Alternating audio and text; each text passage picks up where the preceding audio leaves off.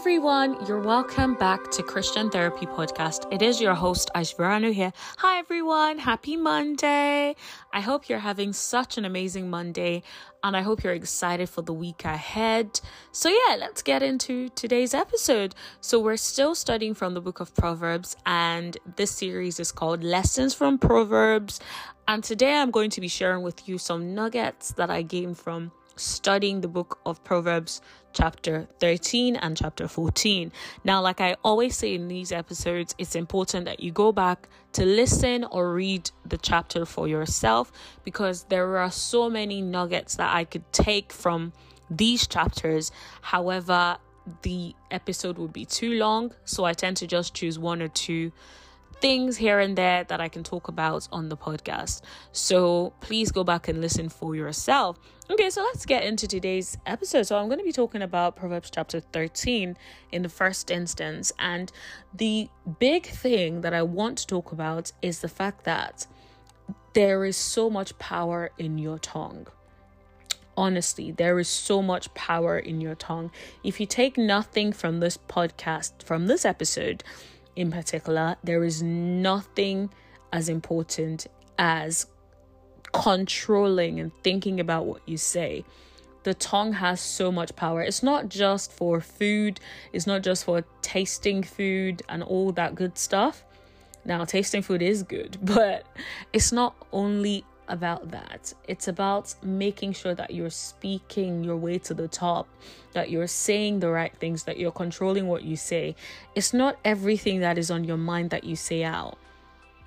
So, yeah, let's talk about that. So, I'm going to be reading briefly from um, verse 2, and this is Proverbs chapter 13, and I'm reading from verse 2 and I read, From the fruit of their lips, people enjoy good things, but the unfaithful have an appetite for violence. Those who guard their lips preserve their lives, but those who speak rashly will come to ruin. Wow. I couldn't have said it any clearer. It is so important. Like, what people don't understand is the Bible says, Death and life are in the power of your tongue, and they that love it shall eat its fruit thereof. What does that mean? That means if you want death, you can proclaim death using your words. If you want life, you can proclaim life using those same words, using that same tongue, using your words. And it's so important that if you want whatever it is that you want, if you know and understand the power of your tongue, you would be able to achieve everything that you set your heart to do in this life. There is nothing that will be impossible to you. I'm sure you've heard people say, "Oh, I manifested it. I manifested it." What do you think they they mean by manifested? They whilst I don't agree with the whole principle of manifestation, especially because it comes across as you created that thing.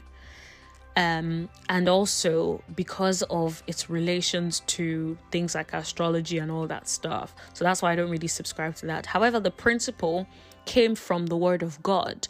The principle comes from what we're talking about, which is the power of the tongue. Yes, whatever it is you want in this life, you can make it happen, you can create it through your words. And so that's why people are saying these things and they're like, oh, I manifested that and it's happening for them. What did they do? They spoke words.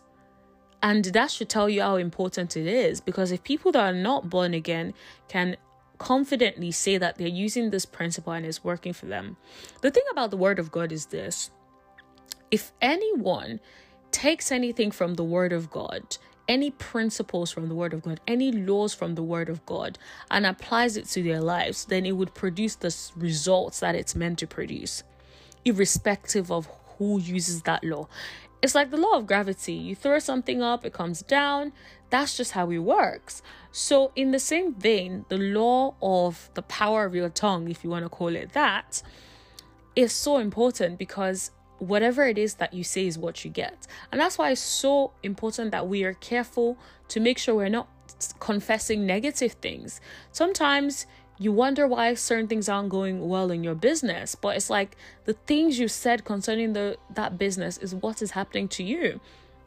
Sometimes what we need to realize is that life that we are living is not the life that other people created for us, it's the life that our words created for us.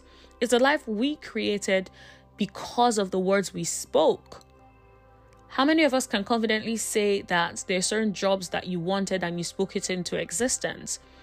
And then on the other hand, there are certain things that you found yourself in and you realized they were things that you said, even though you didn't mean it, or even, you know, even though you felt like, oh, it was a joke. It's so important that we're not trivializing our words.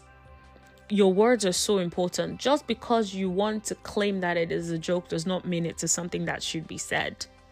There's certain jokes that you shouldn't even be making about your own life. Things that can affect you. You should be so careful about what you say. And I, and that's why for me, I'm so mindful about what I say when I say certain things, especially when it comes up when it comes to talking about my life, my career, um, my family, a lot of things. I'm very, very mindful about how I say certain things, what I say. Even when I'm expressing me feeling upset about something, I'm very clear and very careful about what I say. And if you're listening today, I want you to understand that it's so important to understand the value of words. Now, if you think about I remember hearing one time about a study that was done, and so this scientist had two plants one, he decided that he would speak negative words to that plant. It will wake up and curse the plant, basically. Just say all sorts of brutal, disgusting things to that plant. And then on the other hand, we'll have another plant that it would say nice, wholesome, beautiful words to. And in the end, the plant that was listening to awesome speech ended up thriving, ended up growing into a beautiful plant. And then the other one that he was speaking all sorts of negative things to ended up looking crooked. And that is what happens when people say certain things when you're speaking negatively concerning your life, that is what is happening. Your life is becoming crooked. Your life is becoming the representation of what you have said. And that's why sometimes it's hard for people to accept that they are the reason for their own misfortune. You spoke it into existence. And it's so important that if you're listening today, if you've said negative things with your mouth all these years, it's never too late. What I need you to do now is to use your words to correct those negative things you have said. Use your words to proclaim positive things, to counteract all the negative things you have said. And now, I'll be honest with you if you've been speaking negatively for 20 years, don't expect that now that you've decided to say positive things for like five minutes, it's going to change. It isn't. It is going to be a process. And that's why when you finally get to the point where you're speaking positively, give it time. You know, think about it. You it took 20 years to ruin your life. Don't think it's going to take 5 minutes to rectify it. Now you have to go back to speaking positively one thing I've noticed about a lot of millionaires and a lot of successful people in this life is the way they speak differentiates them from so many different people. The way they speak is so unique and it's almost like they have such perfect speech in the way they talk about themselves.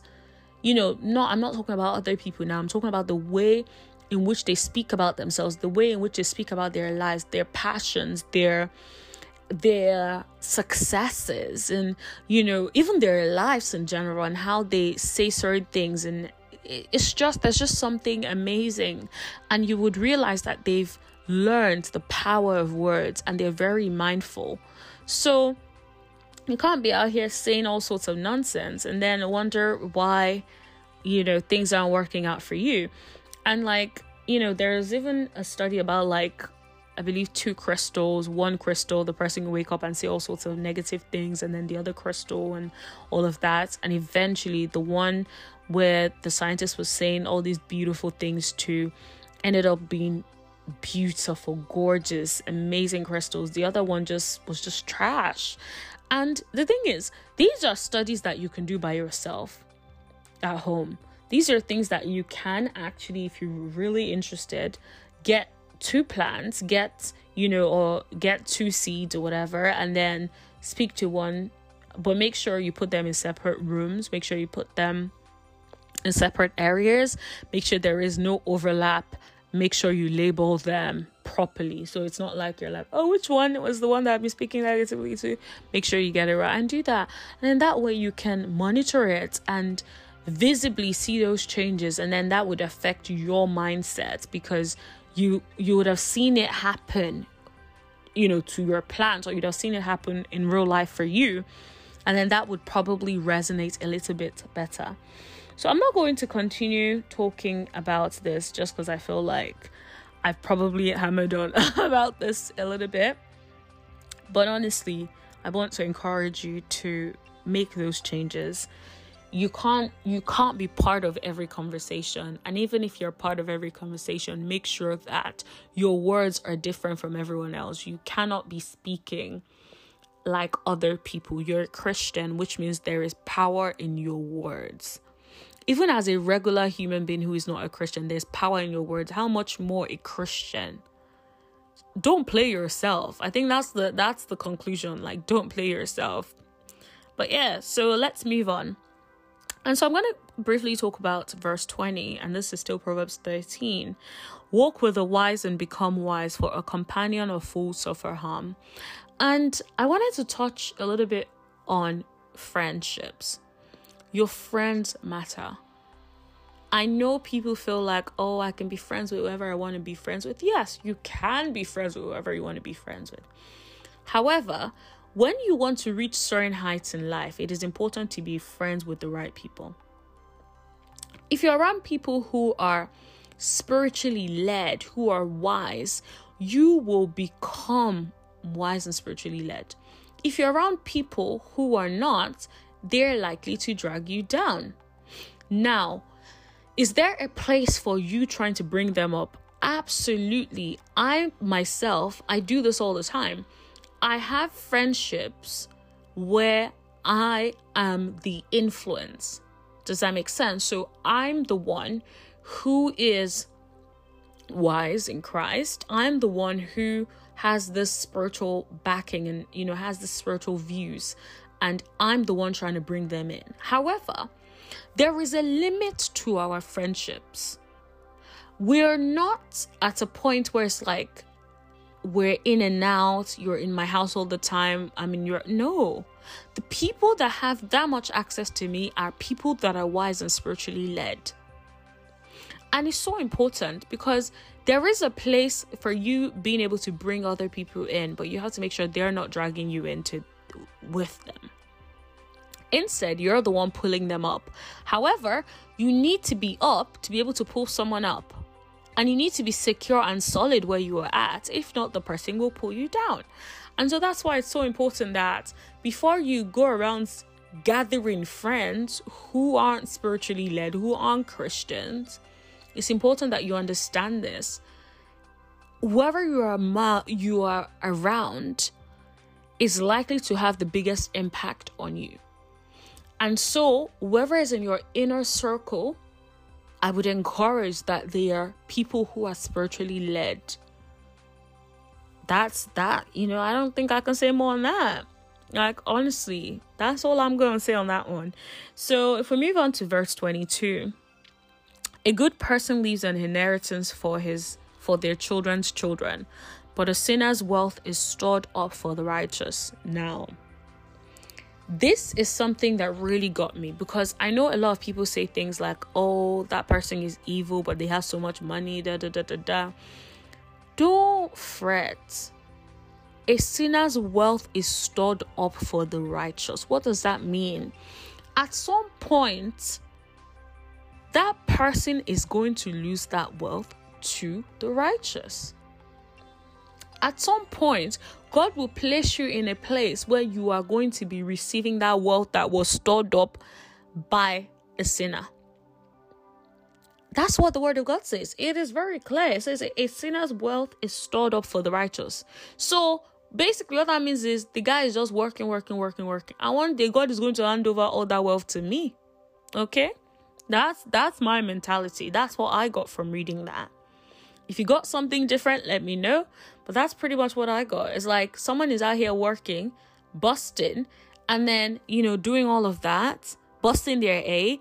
And then God is like, well, hand it over to my daughter right here. Hand it over to Aisha right here, right here. And I'm like, oh, thank you, Jesus. I receive it. That is it.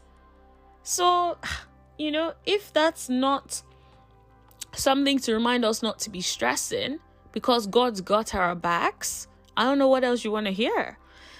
And so I'm going to move forward a little bit um, to verse 24. And this I I'm going to read it first and then I'll talk about it. So whoever spares the rod hates their children, but the one who loves their children is careful to discipline them. Now, one of the biggest things I'm going to say is this. The Bible does not say go and use the rod to smack your child. Because I know people like to say, oh, you know, this is what the Bible says. Da, da, da, no. I repeat, whoever spares the rod hates their children, but the one who loves their children is careful to discipline them. It's used as a comparison. Rod here is being used to explain correction, discipline, because it goes on to say if you spare the rod from your child, you hate them, but then it tells you what people who love their children do.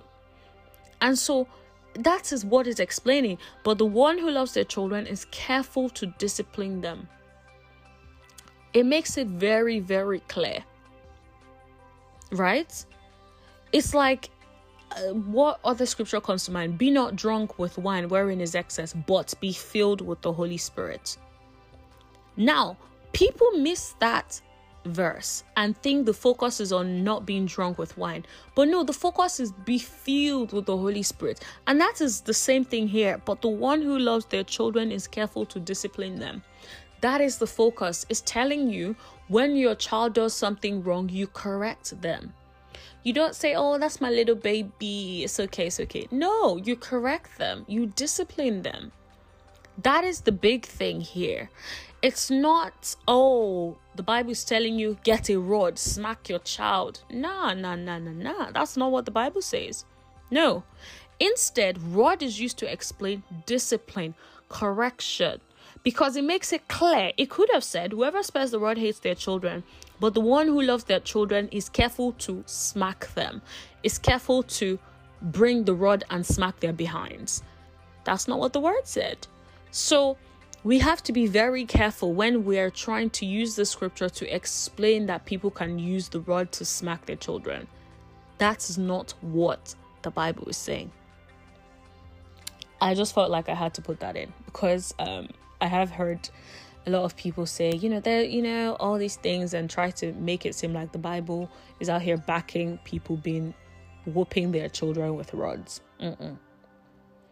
Anyways, so let's move on to chapter 14 of Proverbs. And the focus today in this chapter, um, for me, the, the part where I really wanted to focus on is when it talks about your temper. And so, what I'm going to do is I'm going to read the verses first and then I'm going to talk about it, if that's okay. So, verse 16, and by the way, I don't think I mentioned it at the start. I'm reading from the New International Version today. I know I'm a passion girl, but I don't know why I'm using NIV today, so you guys bear with me. so, yeah, verse 16 the wise fear the Lord and shun evil but the fool is hot headed and yet feels secure. Mm-mm-mm. A quick tempered person does foolish things, and the one who desires evil schemes is hated. Wow. What the part I really wanted to focus on is the fact where it talks about the fool is hot headed and if yet he feels secure. Like, just imagine that.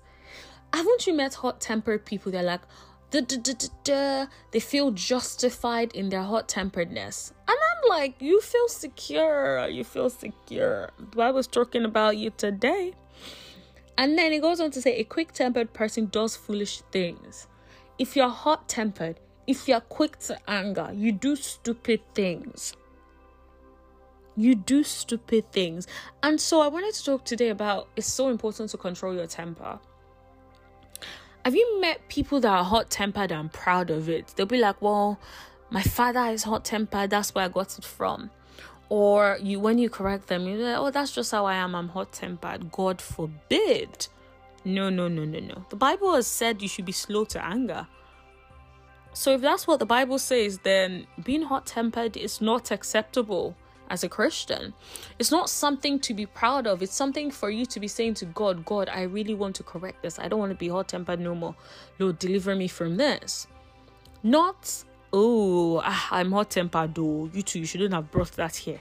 Like, nah, nah, nah, nah, nah.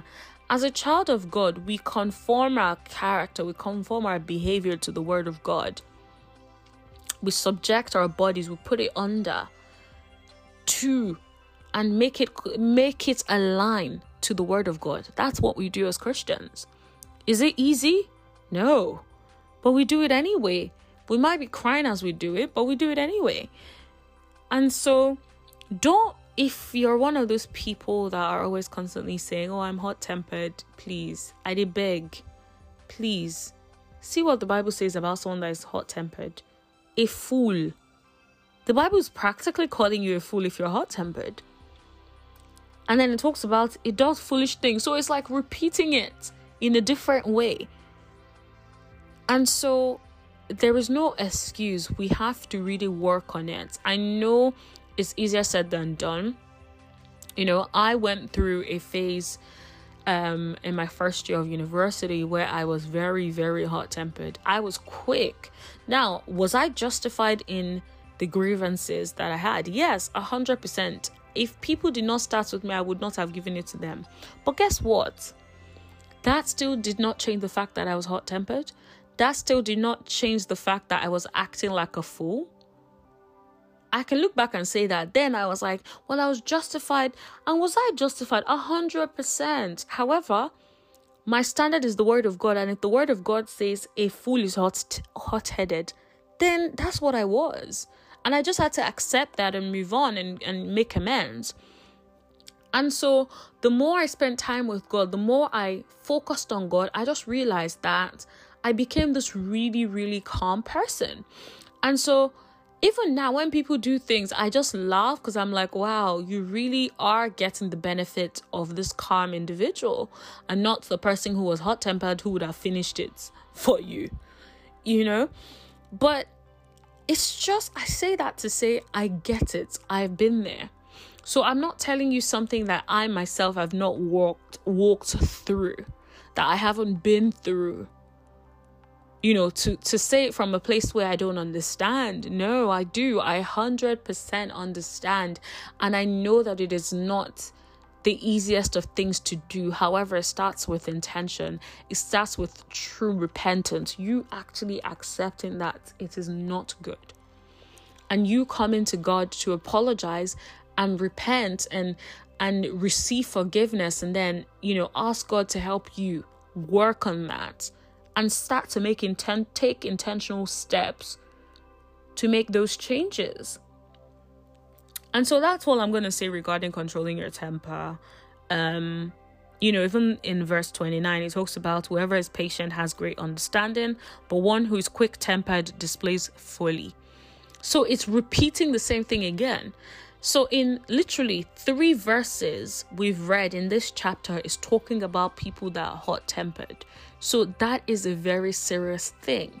And so, I don't want you to feel like, oh, society tells you that, oh, there's nothing wrong as long as, you know, you don't overdo it or you don't act out or, you know, don't let society dictate how you live your life. Let Jesus dictate how you live your life. Let his word dictate how you live your life if you're a follower of Christ.